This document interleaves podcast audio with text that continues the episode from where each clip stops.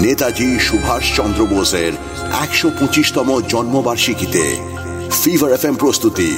বোস, কারণ সে আজও জীবিত।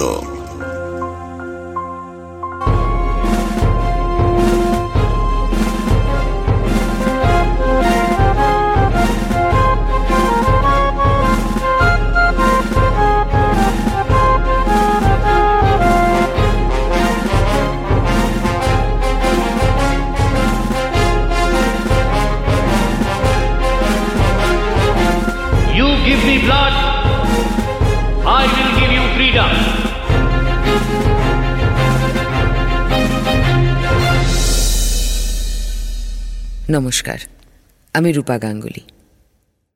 কটকে ফিরতে সুভাষের জীবন হয়ে পড়ে কলকাতার থেকে অনেক বেশি সহজ সরল।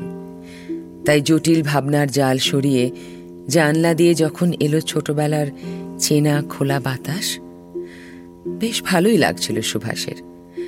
কিন্তু তখনও কি সে জানতো কি কি হওয়া বাকি আছে এখনও? তার জন্মস্থানের মাটি কটকের ছাত্রমহলে? তখন তো সেখানে অন্য সমস্যা অন্য বিপদ।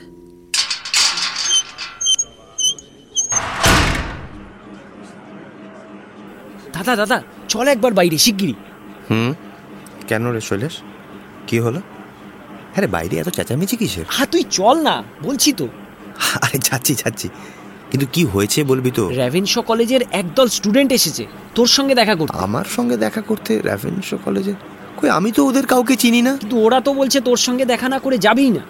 আ, আমি জানি না। তুই নিজে গিয়ে দেখ না। আচ্ছা চল দেখি কি ব্যাপার।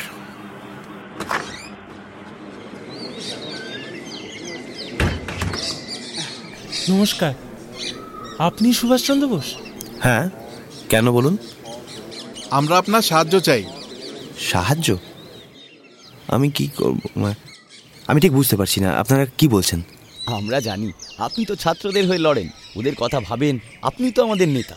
না না এক মিনিট এক মিনিট। এইসব কি বলছেন আপনারা? দেখুন আমি কারও নেতা নই আমিও আপনাদের মতোই একজন ছাত্র আপনারা ভুল ভাবছেন। হ্যাঁ আপনিও আমাদের মতোই ছাত্র জানি তো। আর তাই তো আপনি আমাদের মনের কথা সবচেয়ে ভালো বুঝবেন। দেখুন আমরা খুব সমস্যায় পড়েছি।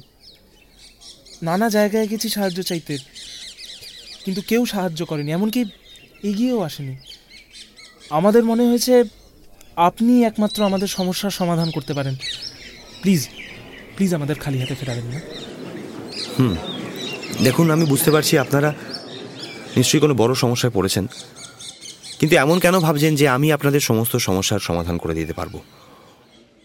প্রেসিডেন্সির ছাত্রদের হয়ে আপনি এত লড়লেন আর আমাদের জন্য কিছু করতে পারবেন না? এটা কি বলছেন আপনি? আরে না না ওটা সম্পূর্ণ আলাদা একটা ব্যাপার ছিল। আর আমি কখনোই কারও নেতা নই হতেও চাইনি।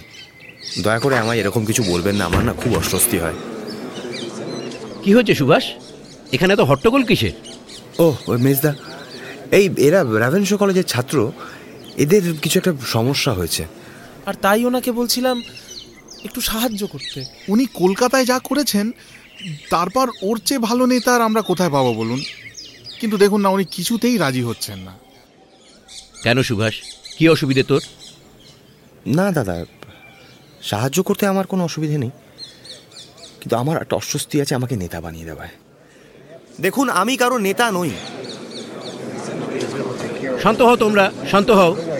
একটু স্থির হয়ে বসো। সুভাষ তোমাদের সঙ্গেই আছে। ও তোমাদের সাহায্য করবে নিশ্চিন্ত থাকো। দাদা? ভাই কলকাতায় বসে তুই স্বতঃস্ফূর্তভাবে যে পদক্ষেপ নিয়েছিস তা তোকে অন্য এক স্তরে নিয়ে ফেলেছে। তুই আর সেটার থেকে খুব সহজে বেরোতে পারবি না।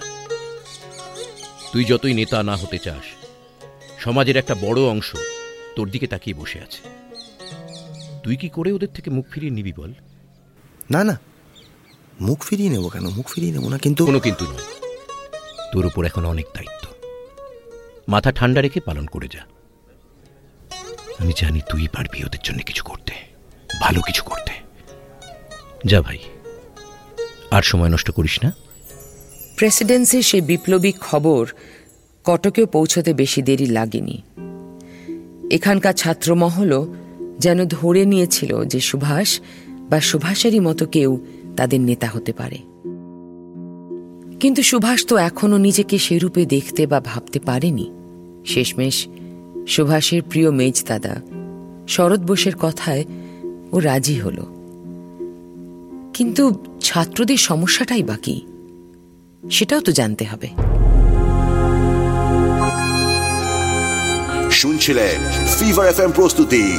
বোস কারণ সে আজও জীবিত।